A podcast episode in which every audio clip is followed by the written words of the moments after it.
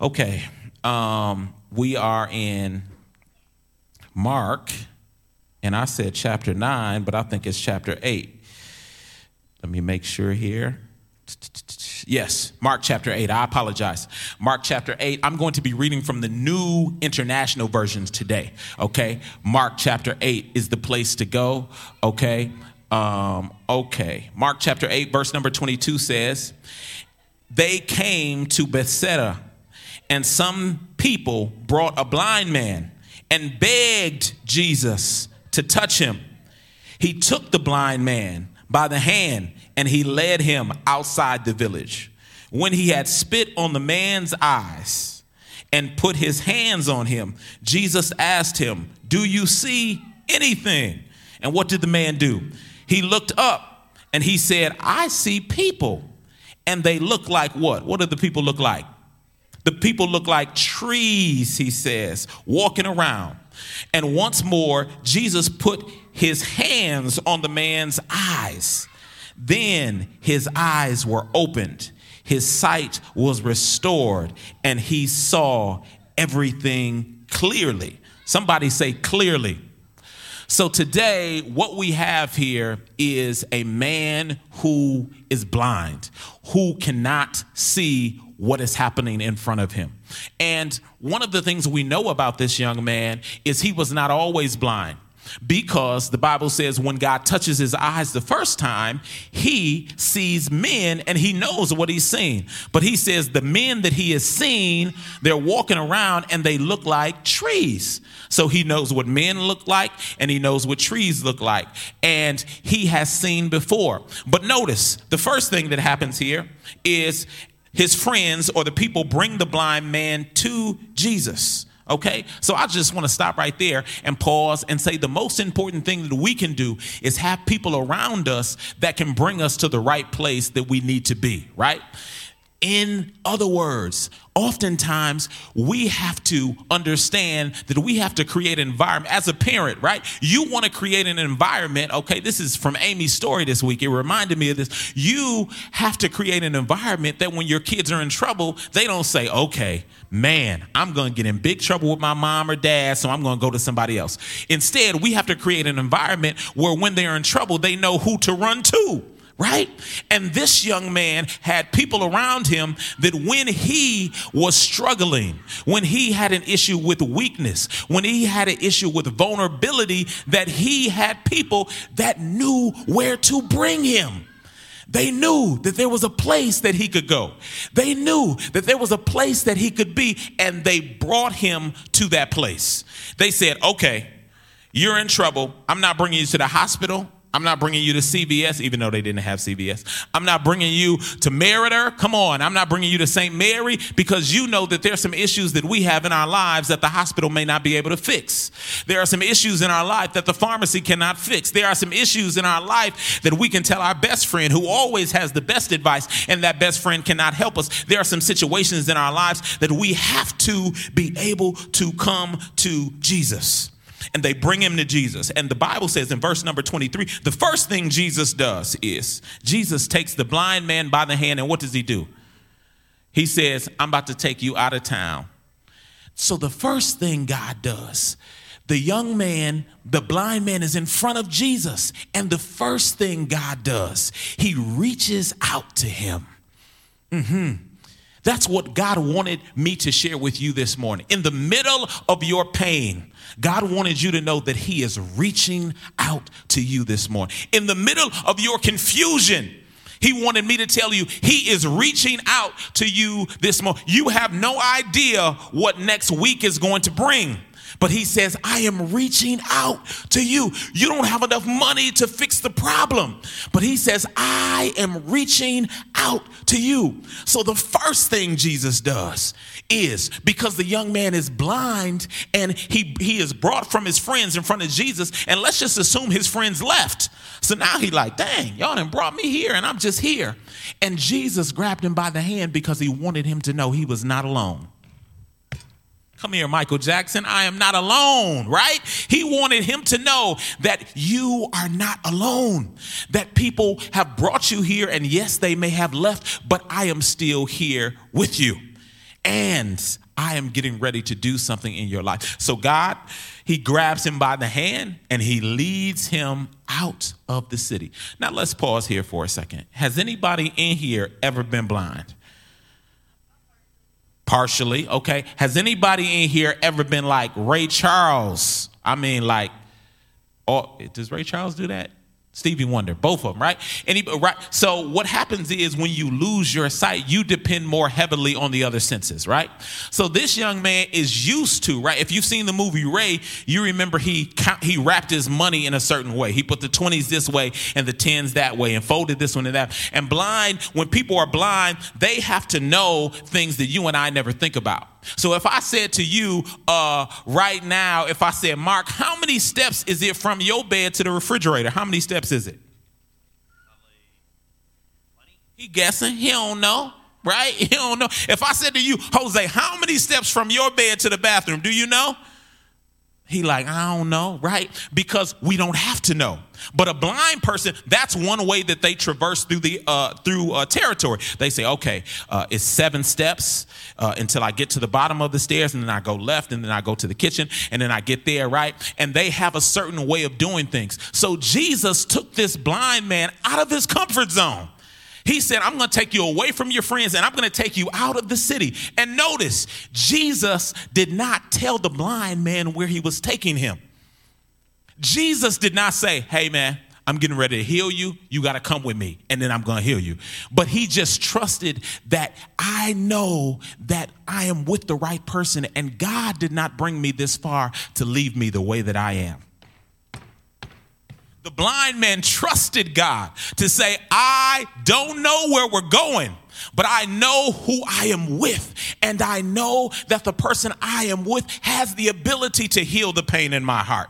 I know the person that I am with has the ability to make me whole. I know that the person that I am with is able to give me peace in a chaotic situation. I know that the person I am with is able to heal my broken heart. I know the person I am with is able to deal with what's going on in my mind that I refuse to say. The person that I am with, I can be honest with and say, I'm struggling. The person I am with is not going to use what I say against me and then try to throw it in my face. It's a safe space with Jesus. And we know that because the Bible says Jesus grabs him by the hand and they begin to walk. And Jesus did not do like my kids do when I say it's time to leave Dave and Buster's and start fighting and start uh, throw a, a temper tantrum. He, he said that he grabbed him by the hand and the young man began to walk with him. And he didn't even know where he was going. What if I told you that this year, the pain that you've been going through is on your road to healing. Mm-hmm. What if I told you not having enough leads you to the road to having more than enough? What if I told you confusion leads to the path of getting the answers you've been seeking God for for years? What if I told you it was the breakup that leads to the breakthrough. What if I told you being alone was God's way of getting you right so the next time you connect with somebody, it'll be the right one. And even if they're not the right one, you'll be the right one. And you won't have to regulate yourself or you won't have to check yourself. What if I told you? Not having something for a small period of time was on the road of you getting what you need. Because we read the story, right? We know that this man ended up healed, but the blind man didn't know that. All he knew was, I'm going with Jesus. I'm going with Jesus, and that's good enough for me. So the Bible says that he takes him out the city, and then he does something uh, that is uh, gross, right? The Bible says that Jesus, where are we at here? The Bible says in verse number 23 that Jesus spits on the man's eyes and he puts it on his hands, and then Jesus says to the man, Do you see anything? Now, first of all, let's let's pause here for a minute. first of all, the neighborhood I grew up in, okay, they would rather you swing on them, uh huh, right, than spit on them, right? The neighborhood I grew up in, you can smack me, okay, you can punch me, you can kick me, you can trip me, you can talk about my, my fake Jordans, right? You can talk about my dad. You can talk about my mom. You can talk about my sister. You can call me nappy headed, okay? You can say whatever you want, Okay? You can even jump me. But listen, one thing you ain't finna do uh huh. One, I'm from North Minneapolis, right? But maybe you from the Chi, maybe you from, you know, uh, uh, St. Louis, you know, may, maybe you from uh, uh, the mean streets of Madison, whatever that means. But however it is, may, maybe you grew up in the hood part of some prairie. I still ain't seen that part, but maybe you grew up in that part. Okay, maybe, maybe you grew up uh, in a place where that was okay. But where I grew up, you is not about to spit on me. Okay, I grew up in a neighborhood where you spit on somebody on accident and it's going down. Do you hear what I'm saying? So this dude spit on, Jesus spit on this young man, and the young man did not have a reflex that y'all would have had. Some of y'all getting mad just hearing this. As soon as I said spit, you As soon as I said it, you just, oh, I'm sorry, I'm just having, it's a natural, it's a reflex, right? Uh, uh, you, some of y'all, you know, that's been the case. But the Bible says that God, that, excuse me, that Jesus spits on this young man and he does not respond. Okay, I'm not about to do a Michael Todd. I ain't gonna ask Bacardi to come up here and spit on his face. That is not going to happen here today because I am not Jesus. But notice the young man who is blind does not move the other way. He does not resist because he says, if I have to go through something terrible to get my sight back, I'm willing to do it. If I have to go through something that is almost, not almost degrading, right? I'm gonna go through it because I know what's on the other side. And maybe this is why we have to understand when people decide to walk out of our lives, we gotta let them go before when people decide alwyn our time has come i have to go my separate way i you you you cannot beg anybody to stay. If a longtime friend says listen i feel like we have differences and it's time for me to go. Lisa it's been nice but i gotta go. Listen don't let the door hit you. Do you hear what i'm saying? Because I have to understand that if people are leaving, let me just say it this way. Everybody who God sends in your life is seasonal. Uh huh. I know your husband just grabbed your hand when you said that. I ain't going nowhere. But the truth of the matter is that there is a life after this. And in this life, everyone is seasonal, right? Everyone is seasonal because God has plans and God has purpose. But when He embarrasses the man or, or uh, uh, uh, puts the spit in the man's eye, He brings him outside the city because He doesn't want to shame him, because He doesn't want everybody to see, because He doesn't want the man to feel like he uh, something uh, unique is happening there. And the Bible says He opens up His eye. Now, here's the crazy part. I got to move. Here's the crazy part. He spits on the man puts the spit on the man's eyes, and the man still can't see right. now imagine, right? Imagine. Have y'all ever watched Benny Hinn? Anybody ever watched Benny Hinn? Okay. Joyce or Joyce Myers doesn't really do it, but Benny Hinn is like this healer dude, and he'd be like, I ain't never seen him do nothing like that, but I seen him like throw his coat and like people fall out, right? I seen him like lay hands on people, right, and people fall out. If I'm in the line for Benny Hinn and I, I even hear him gargle, right, I'm moving out the way. So I'm like, wait a second, Jesus. So first of all, you spit on the man and it didn't even work. I'm just being honest, right? I would be mad, right? Okay, Lord, I, I let you spit on me, and I still can't see right. Like, what is what is going on here? I'm ready to swing at that point, right? I'm ready to go. Like, what is happening here? But here's what happened. And here's what I believe happens.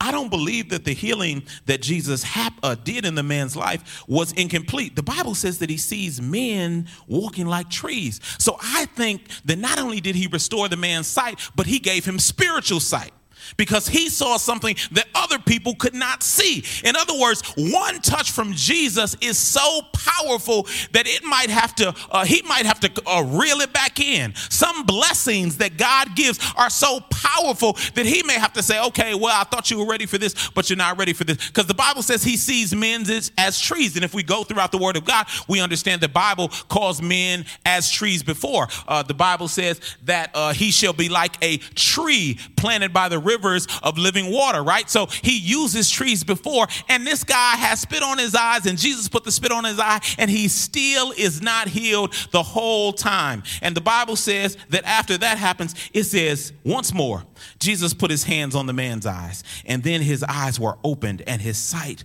was restored. Let me tell you, I know that God is going to heal you. Uh huh. I know that your body can be healed.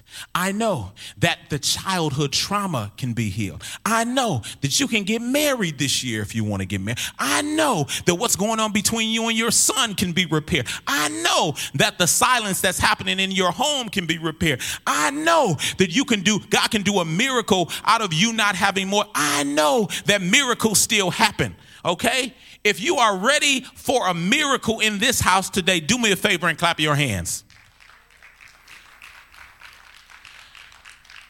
But what if I told you that the miracle was going to be in stages? What if I told you you had to get here and then you had to go to the next place? What if I told you that you are already halfway there? When many of us look at where we started this year and see where we are now, it's already a miracle. But we're so focused on where we want to go that we can't take a moment and pause and say, Lord, all the things that I've already been through in 2022 have been a trip.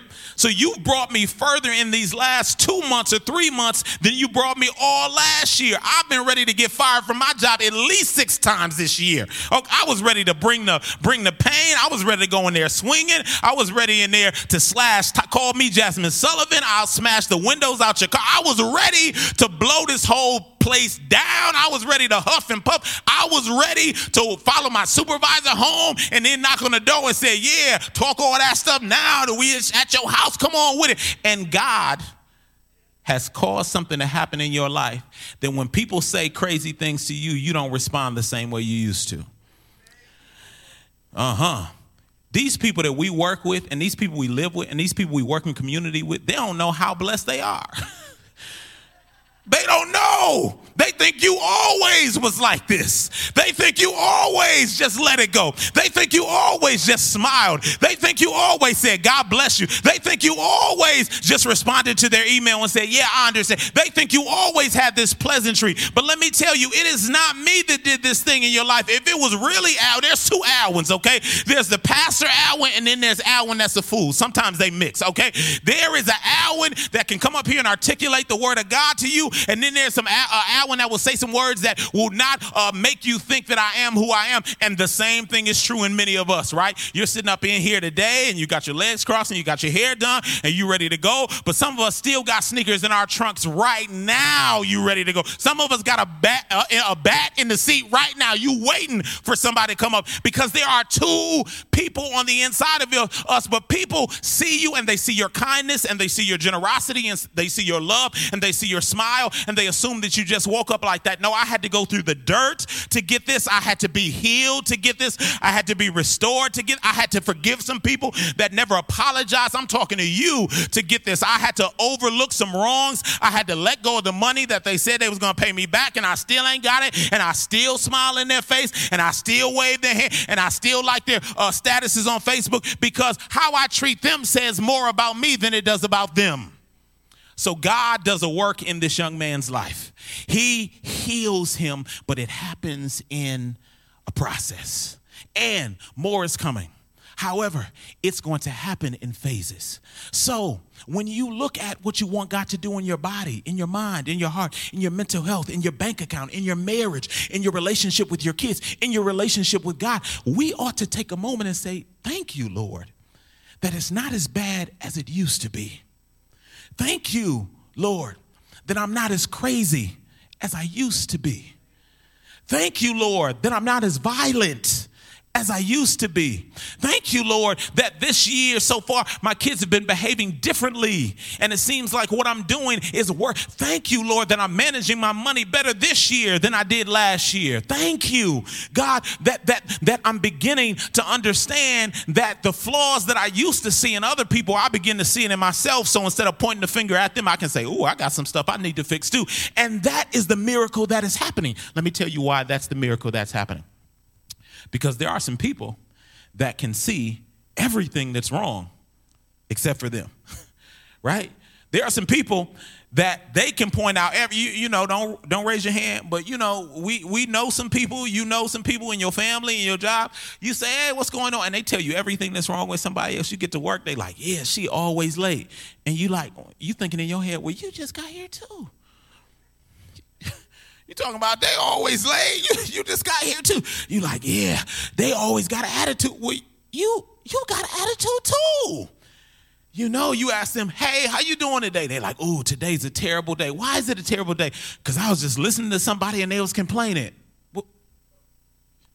Okay, you don't say nothing, but you think, well, you complaining too. So there are some people that cannot see themselves. So the fact that you are saying, you know what, I'm going to get therapy this year because God's doing something in my life. You know what, I'm, I'm going to start reading this Bible more because I know that there's some spiritual things that are happening in my life. I'm going to get up out the bed on a Sunday morning when I could still be asleep, when I could be on Facebook watching. I'm going to put on my clothes. I'm going to get here because I believe that there's something special about being in the house. Not only am I going to be here, some of you are saying, I'm going to serve in a capacity, and that is growth and that is development. And let me tell you why that is important because God says there is nobody that gives up something for me that I will not repay them. So every sacrifice you made, God said, I am taking notes on it. Whether I say thank you for your service, God says, I've got a payment for you. Whether you feel appreciated because of what I say or what happens here, God says, I am taking notes and I will repay. You are progressing more than you know you are. You are moving at a speed you don't even know how fast you're moving. You're seeing growth and you can't even begin to identify it because you don't understand how far you've come. God is bringing you to a place, and this is not the end. He is just getting started. Open up your mouth and say, God is just getting started in my life. One more time, open up your mouth and say, God is just getting started in my life. If you believe it, clap your hands and give God praise. Come on, if you believe it, clap your hands and give God praise. You did not go through what you went through for nothing. God's going to use that. The pain, the heartbreak, the disappointment, the rejection. God says, I'm going to use all of that, and I'm not finished yet. One of my favorite songs in Five Heartbeats is when uh, Duck and what's his sister's name? What's her name? I don't remember. What's her name? Anybody? So five heartbeats. Duck is in the bedroom, right? And they writing songs, right? And he's throwing stuff. He's writing it and balling it up. And then what is his sister doing? She's sweeping, and she begin to pick up the stuff that he thought was wasted. Ooh, I'm talking to you. That he thought was no good. He said, I'm trying to write a song and he balling it up. How many y'all seen the five heartbeats? Okay.